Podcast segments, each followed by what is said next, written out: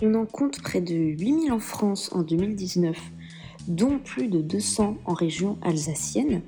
Les établissements d'hébergement pour personnes âgées dépendantes sont les structures médicales les plus connues en ce qui concerne la prise en charge des personnes âgées. Mais ces établissements sont très fortement stigmatisés car ils accueillent uniquement les personnes âgées, elles aussi jugées par les jeunes à cause de leur vieillesse et de leur dépendance. Et c'est donc pour ça que les designers réfléchissent à de nouvelles structures afin d'éviter cette euh, pression sociale.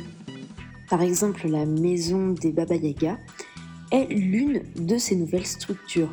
Le bâtiment compte 21 logements uniquement réservés à des femmes de plus de 60 ans, mais il y a également 4 autres logements pour des personnes de moins de 30 ans. Ce mélange de différentes générations permet d'améliorer les échanges et évite l'isolement de chacun. En plus de ces nouveaux bâtiments, les designers réfléchissent également à des produits permettant d'améliorer le quotidien de nos aînés, comme par exemple cette enceinte haute technologie.